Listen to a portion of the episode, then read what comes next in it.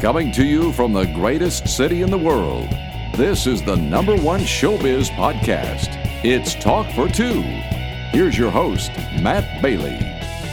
Thank you, Gary, and thanks as always to our season sponsors, Axtel Expressions and the Tangent Bound Network. Find fantastic podcasts at tangentboundnetwork.com, and all your entertainment needs are at axtel.com. Happy Independence Day, everyone. Here we are, 4th of July on a Thursday, and I hear a lot of people are saying they have a four day weekend. Thank you, Founding Fathers. I don't know. Normally it's a Friday or a Thursday, you get you get the whole week off. What would happen in the middle of when, if it were on a Wednesday? Would we get a five day weekend? Would we get like the, the equivalent of a Christmas vacation, Christmas in July? I don't know, but I am grateful for this four day weekend and to share this interview with you because while I was in Las Vegas, I had the chance to sit down with one of my all time favorite TV stars, Rick Harrison of the History Channel's Pawn Stars. Now airing its 16th season, Pawn Stars has gone from a half hour format to an hour long exploration of the cool, rare, and sometimes strange artifacts brought into the world famous Gold and Silver Pawn Shop. When the shop first opened, World Famous was a meaningless moniker meant to attract intrigue and trust, but it turned into a prophecy as Pawn Stars is now the longest running reality show in cable history. No pun intended because it airs on the History Channel. Rick Harrison is as smart as he appears on the show. In this chat, we talk about everything from the origins of the shop to his farm in upstate Oregon. Just wait till you hear what he did to his property. But Rick really lightens up at the mention of his father. While the late Richard Old Man Harrison could be a notorious hardass and taught his children some important lessons that way, Rick still calls his father his best friend. You can still feel the elder Harrison's influence on the shop from the minute you walk in. He and Rick built it together, and he is surely missed. Uh, this is one of those all over the place chats that really kind of just speaks for itself. I can't introduce it because we weren't talking about anything specific. They're in the middle of airing the 16th season. This was just just the opportunity of a lifetime to pick the brain of one of the smartest people on the planet. Here now, recorded on location at the world famous Gold and Silver Pawn Shop, our interview with Rick Harrison.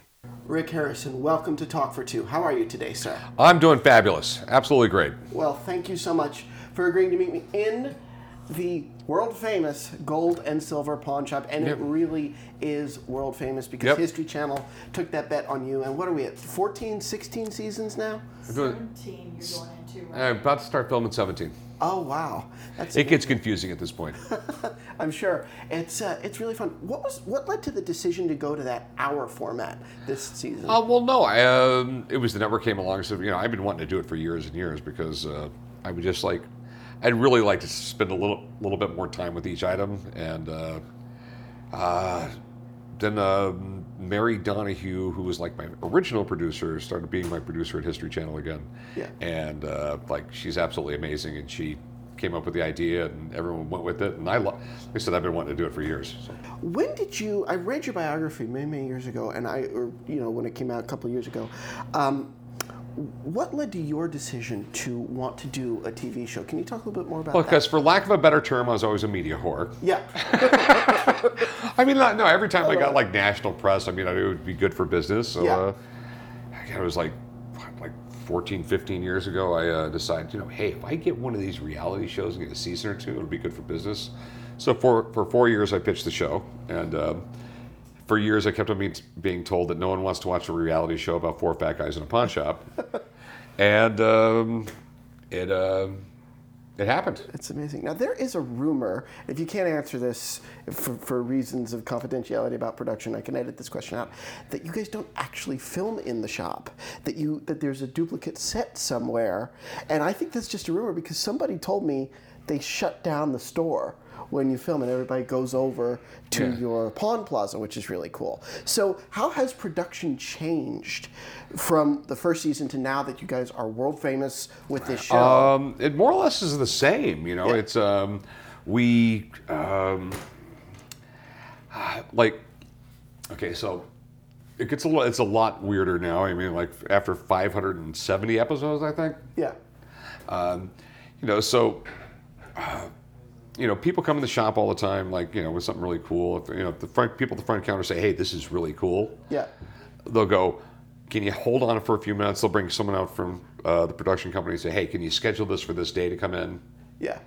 Or we'll get a, you know, people submit stuff online all the time and things like that. So in the morning, I go through like 50 different, you know, I never actually, see, you know, I get a, a really bad little internet JPEG printed out on our really low budget printer because for some reason, I don't know, we never got a good printer. And then I, I see a little picture of it and what the person thinks it is, and I just go through them with like, done it, done it, done it. That's cool. Let's do that. And I go through them like that, and that's how.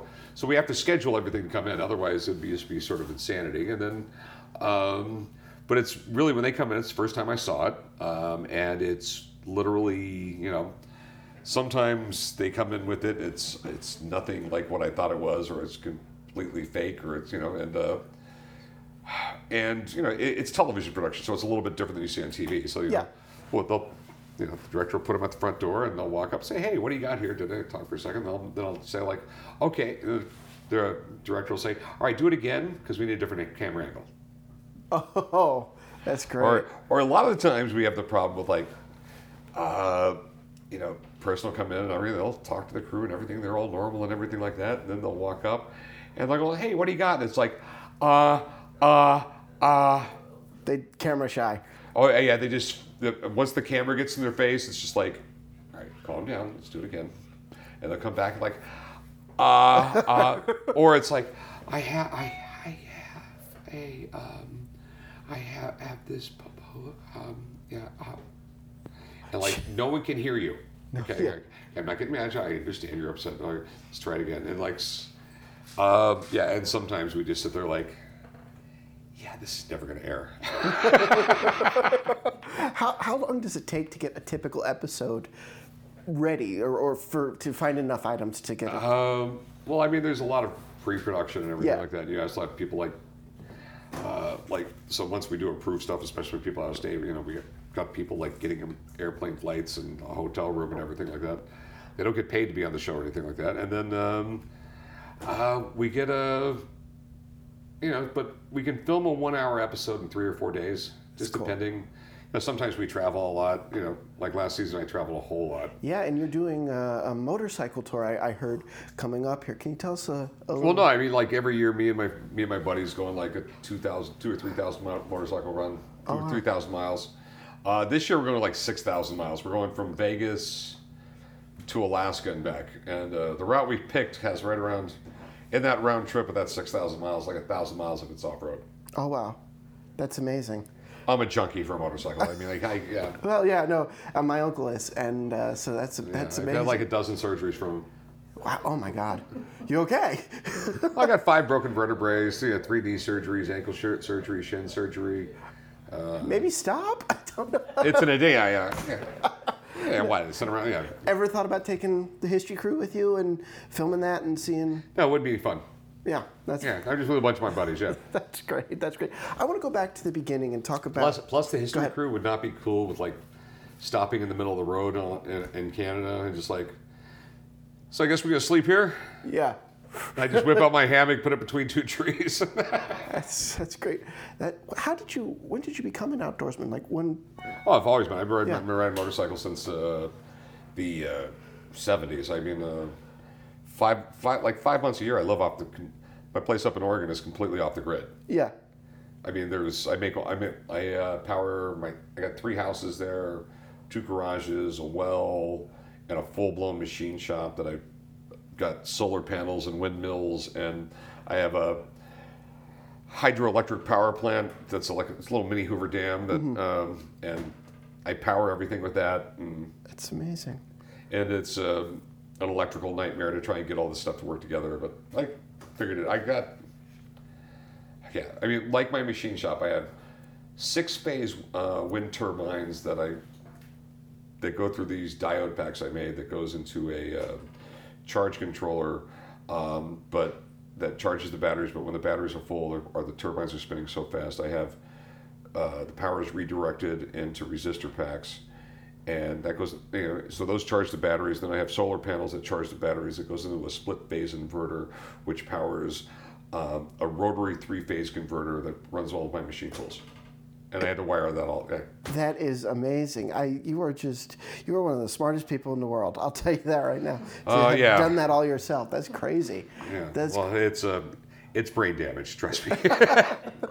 that's right. When you were younger, you you spent a lot of time in your bed and you, and you well, I mean. I um, when I was a kid, I, well, up till I was 18 years old, I had epilepsy. And, Yeah. Uh, the uh, I'd have violent seizures that would rip the muscles in my back and my legs, and Yeah. sometimes I couldn't week, walk for like two weeks. So, yeah, you know, it's the early 70s. Where you know my dad's in the, my dad's in Vietnam. You know, my Yeah. mom's trying to sell real estate on the side. We definitely didn't have a lot of money. And remember, this was the early 70s when most kids don't today don't realize that. There was three TV channels. the only time you got to see a cartoon was on Saturday morning. yeah, So I read books, yeah. and uh, I sort of got it. I just, ever since I've been eight years old, I've been like addicted to reading. So, That hunger for knowledge, Yeah. that hunger to know more. Yeah, and even now on the show, you guys use experts. Has something surprised you? What, what's been the thing that's most surprised you? Not an item, but something that you've learned from one of the experts that you've brought in for the show, or to, even to appraise something not on the show. What's what surprised I, you? know, I, I most? learn all sorts of interesting. I'm a sponge for knowledge. Yeah. You know, I mean, I got a. I obviously I have a really weird brain because I'll forget my kid's name sometime. Uh, it's easy Oh, God. when you got six of them. Uh, yeah, yeah, yeah, yeah. my, my, my dad, my, my grandmother does that. She she she's done that for years, even when she was your age, because she had three kids. She'll go through Mark, Mike, Diana. It's it's just Yeah, like when I start yelling, well, yeah, yeah. But uh, no, uh, no. Uh, I don't know if there's anything I've been truly shocked by, but like, because uh, just sort of re- reading history. I, but I really am that book nerd. I mean, like, I'd like to tell everybody, like, you know, I read the history of batteries twice. Yeah. Why? What? What fascinates you? How does your brain work? Well, no, I just it's love to learn things, and I Yeah. love to build things, and uh, you know, uh, I just, uh, I, you know, I'm a real, I'm a spastic guy. I sleep like five hours a night. Yeah. and uh, I just like to work with my hands, and I, uh, you know, I just like to absorb knowledge and all this, and that's why that's probably why the show's so successful. I mean, Yeah. Th- there was like at one point there was like thirty some shows trying to copy mine. Yeah. Okay, and they all and I would watch some of them going like, got that wrong, got that wrong, got that you know, every you know, Mm-hmm. and you could tell they were reading off a script that some intern wrote for them. Yeah. Okay, but no, I I mean, I, this stuff really Yeah. is in my head. I Yeah. really am that guy. Don't ask me anything about popular culture or anything like that. Right. Because like, there's been plenty of times, like I remember like a couple years ago, like when the girls wanted to meet Adam Levine, and Mm-hmm. yeah, and I was like, "Who's that?" They're going like, "Big deal, then." like, I mean, you know, and then like, uh, who was that video I was on? That one rap video with a bunch of celebrities. Uh, you were with Rascal Flatts and went with a bunch of celebrities. Oh, uh, the Bob Dylan one? No, not the Bob Dylan. I know who Bob Dylan. I was in, I was in Bob Dylan's first video he did in like 40 years. oh my goodness. Yes. And then it was, uh, A rap video. A rap video. I can't imagine Rick Harrison being in a rap video. well, I mean, I had no idea who the remember artist. seeing the video, I just don't remember Yeah, who uh, it was. I mean, well, I've been in a gazillion videos, uh, music videos. It's- No, I, it was the the Bob Dylan one was really. Bob Dylan's a huge uh, fan of the show. yeah.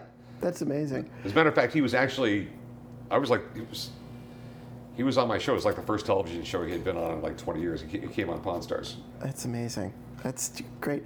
I've wondered, I've often wondered watching the show because I, I love to watch it because I know you pitched it to many networks. Mm-hmm. I know your knowledge and your vastness of your intellect would have been a part of everything you did.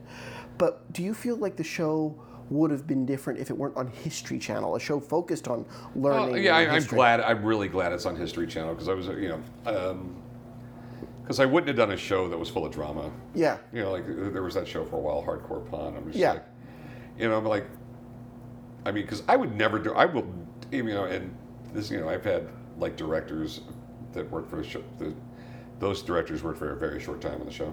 Um, want me to do like drama and everything? I'm like, dude, let, let me explain something. I will never do a tele, do an episode that I would be embarrassed for my mother to watch. Yeah. Okay, It's, or my kids to watch. So Yeah, it's Yeah. it's great because I think what those other imitations don't realize is that if there is any drama or any conflict, it comes from the characters that you guys are in real life. It doesn't come from Yeah, I mean, uh, being manufactured. yeah, like there was that Beverly Hills Pawn for a while.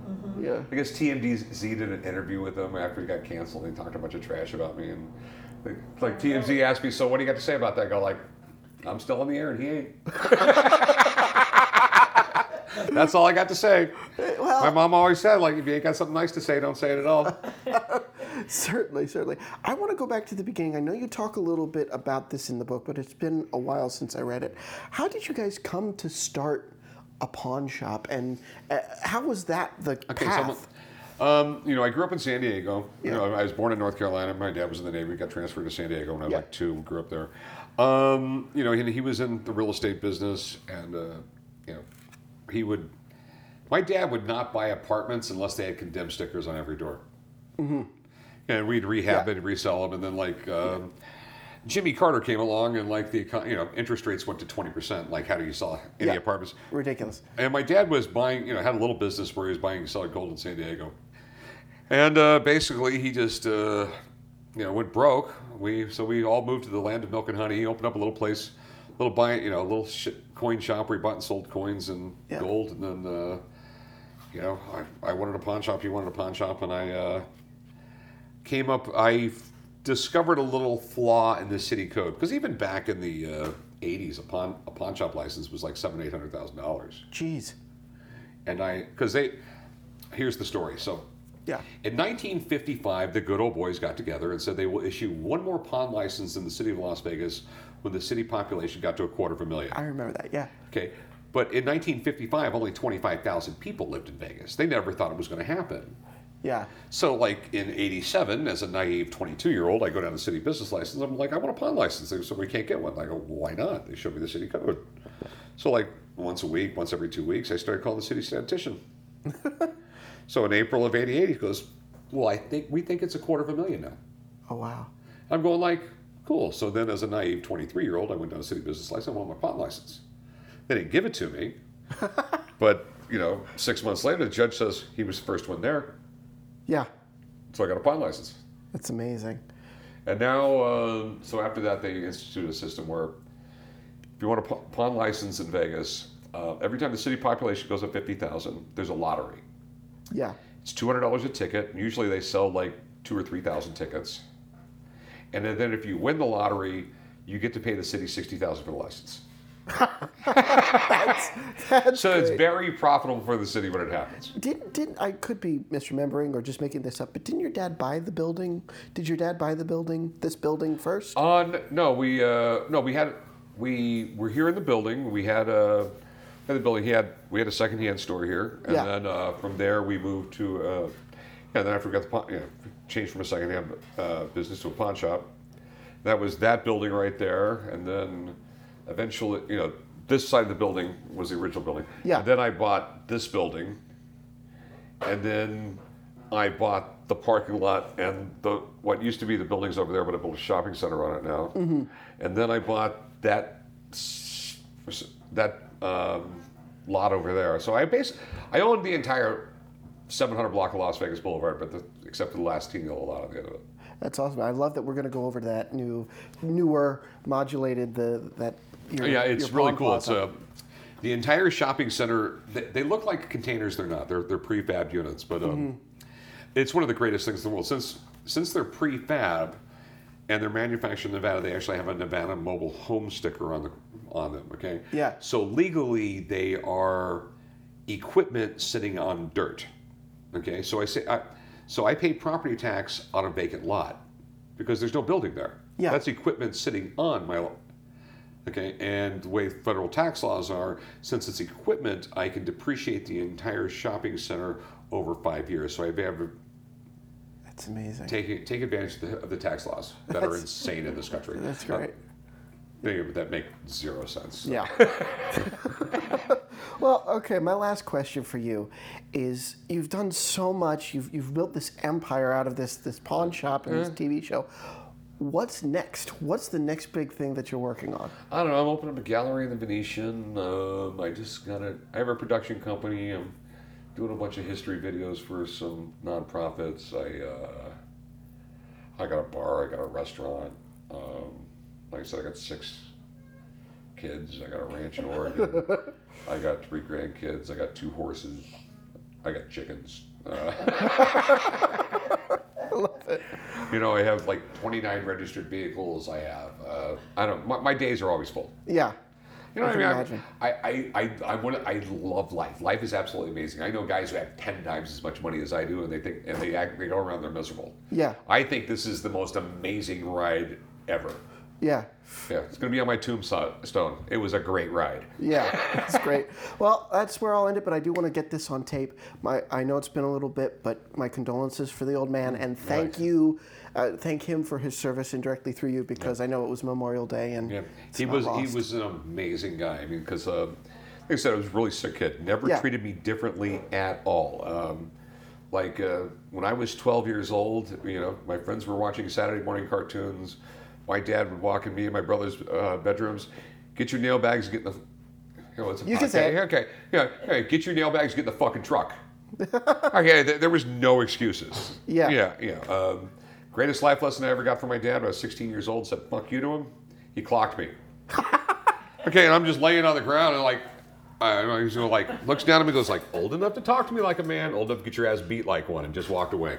I love it. Never said another word. I didn't get grounded or anything. The greatest life lesson of my life. But uh, the other thing with my dad is, is like, I literally got to work with my dad for 40 years. Yeah. I mean, most most people they're 18 years old, 20, you know, you know, they end up growing up. They you know they go to college, they move out or whatever. Yeah. Like, and they're lucky if they if they're lucky if they live in the same town and see their parents once a week. Yeah, Or you know, a lot of people live you know live in another city and see their parents maybe if they're lucky every six months. yeah, I got to work with my dad every day for 40 years. It was literally, I, I knew my, I saw my dad more than my, my kids, anybody else in the world. He was literally not only my dad, he was my best friend, and uh, I knew him better than anybody else. I mean, I, I spent more time with him than my mom. yeah.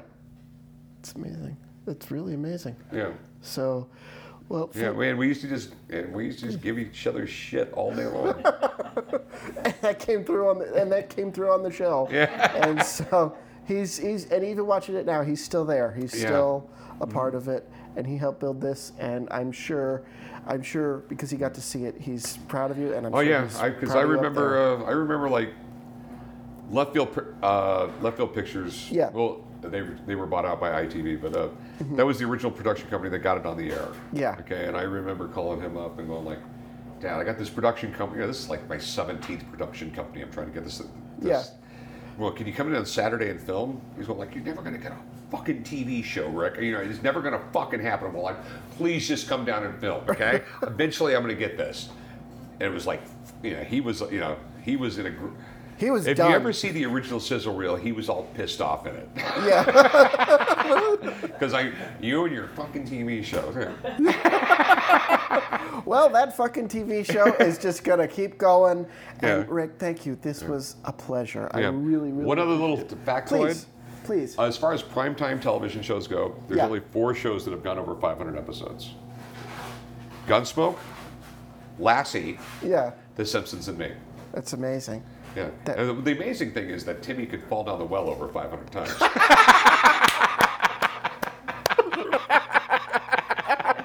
Oh my God, that's just great. yeah. Oh, And if you if you look it up on like uh, you can look it up on Google. There's a, there was an article came out in like 2012, right when Simpsons hit 500 episodes. Yeah. Why there will never be another television series that ever goes over 500 episodes. and then you made them eat their words. Yep. That is great. That is great. This show is because it's you know you called it a reality show. It's not a reality show. It's classier than the trash. Yeah, well, the the thing is, like, like one of the reasons why people love to watch is people love to learn history. Mm-hmm. Okay, they just like to hear it from their uncle and not some professor, you know, looking down his nose at you. Yeah. Yeah. You know, I mean, if I can, like, you know, I and I just teach it like, you know, I'm one of the, I'm one of your buddies teaching it. You know what I mean? Like, you know, I'm your cool uncle. you Yeah. know?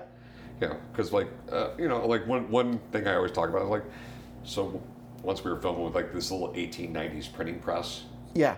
And well, what- it was these were personal printing presses that you know that became popular in the 1890s. Well, like, well, this is the equivalent of the internet.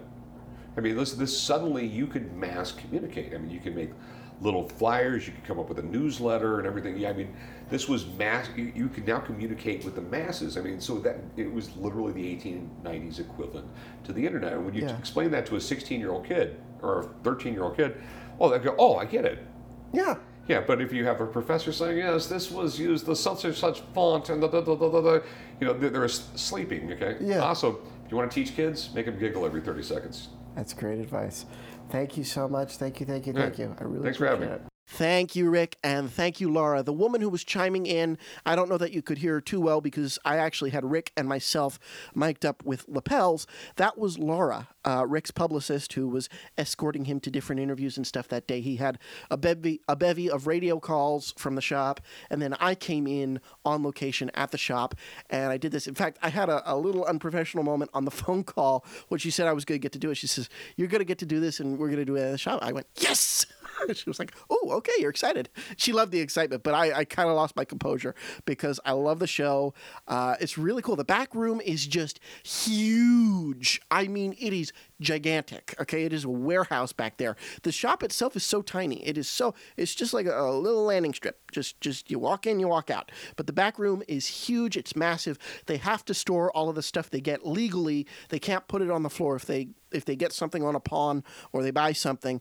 Um, they have to put it back there uh, for about 60 to 90 days, make sure it's not stolen, make sure it's all on the up and up, nobody claims it as their property that was wrongfully pawned or sold or whatever. And so they have to have all that. They have to have more storage space than floor space. So it, it was really cool to be back there in their conference rooms, their chairs. You can probably see in the picture on talkfor2.com. Their chairs have uh, uh, gold and silver pawn logo. It's it's just it's just the coolest.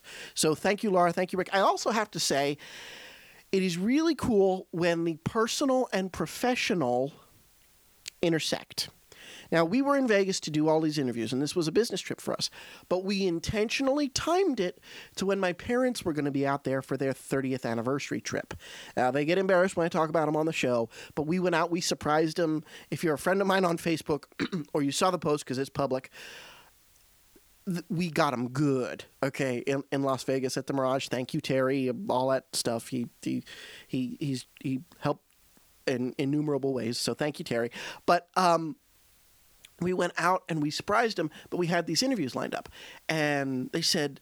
Can we come with you on the Rick Harrison one? We wanted to go to Gold and Silver anyway. We love the show. I said, well, "Yeah." I said, "I don't know that you'll get to meet him. They're gonna take. They're gonna usher me back, and you know all that stuff. But uh, uh, you know, yeah, come along while I'm back, peruse the shop. So they do. And Rick and I, we warmed to each other throughout the interview. And then, you know, he had a lot of media that day. He was thinking about a lot of things. And But we did warm to each other. And finally, I felt comfortable enough where I said to him and Laura, I said, would it be okay? My parents are here. It's their 30th anniversary. They love the show and they were kind of hinting around that they wanted to meet you. Uh, would, would that be okay? And Laura said, yeah, just grab them, bring them back right here. We'll meet them as he's headed out this back door so, you know, he doesn't have to go out the front of the shop uh, and get mobbed. They, they have a back door. He said, bring, bring him, bring him around and we'll get him right as he's going out the door. And uh, he did. He stood for another two, two minutes. He had a podcast, another podcast to get to. And, uh, and he met them. We got a picture. I'm not posting the picture. They don't want me to post the pictures, but uh, we we met him, and it was they met him, and it was just I love when the personal and the professional collide like that. That just it warms my heart. And I don't know if you're still listening or if you close out after the interview. I hope to heavens that you are still listening. I didn't know that I was going to go into this tangent when I recorded the uh, the the opening intro, but I, it just warms my heart when when that kind of stuff happens. And in fact, this weekend, to plug an article that you're going to see on the Music Universe, we're going to see New Kids on the Block on Saturday. And uh, because I need a driver, I'm fully admit I'm at home in Pennsylvania. Uh, recovering from my septoplasty, I don't drive because I'm in, you know, I'm in New York most of the time, uh, and uh, so so mom wanted to see him again and she said i will take you happily because you know normally i have to drag a friend along or whatever. So she said i will take you. I want to see it again. So that that's another really cool thing. The review will be up sunday the show's saturday how it came about is a whole other story that involves having to miss a show uh, on the second and getting to make it up in hershey so uh, that's just really really cool when the personal and professional collide. I love it. I love it. I love it. So that's it for us this week. Next week, I'm not sure what date. I know I announced it, but I don't know it off the top of my head, and I'm not going to go clickety clacking right now on the recording to find it. But I know, eh, I think it's exactly a week from the day, or maybe a little over a week. We have Noel MacNeal. Now, does that name ring a ring a bell? No, he's known uh, as Bear in the Big Blue House, and he is one of Sesame Street's and uh, Muppets' go-to performers. He's on tour right now with the uh, with the Muppets doing their or with the Sesame Street Muppets doing their uh, 50th anniversary across the country jaunt. Uh, I'll tell you more about that. But the the cool thing about this, and very rarely do I get weirded out or, or just have weird instances, you know, mind melds in a in an interview, but he's Bear. Like there's no it's not a character voice. It's his voice. It's the the the coolest thing, but for an interviewer, the freakiest thing because you're trying to get beyond that, but all you hear is the childhood nostalgia. This is an upcoming childhood nostalgia episode, and I am so, so excited for you to hear it. That'll be next week, and that's it for us today. Thank you again to our season sponsors, Axtell Expressions and the Tangent Bound Network. We talked about them at the top of the show. Follow us on Twitter and Facebook at Talk for Two. Visit talkfor2.com. I call that our mothership. Want to make sure I pronounce the P, Mothership, because that has video, audio, all of our show notes are on there. Uh, so it, it, it's everything you could ever want, more than just listening in your car. Although, please do listen in your car and subscribe to us in iTunes and Stitcher Radio and everywhere you can find podcasts or what I call online radio, because the distinction is, you know, I, I could go into my philosophy for, for hours. But anyway, uh, and keep in touch. Email me at talk42cast, T A L K F O R T W O C A S T, at gmail.com. Signing off, I'm Matt Bailey, reminding everyone out there to keep talking for two. You can hear more show business interviews with the stars at talkfor2.com.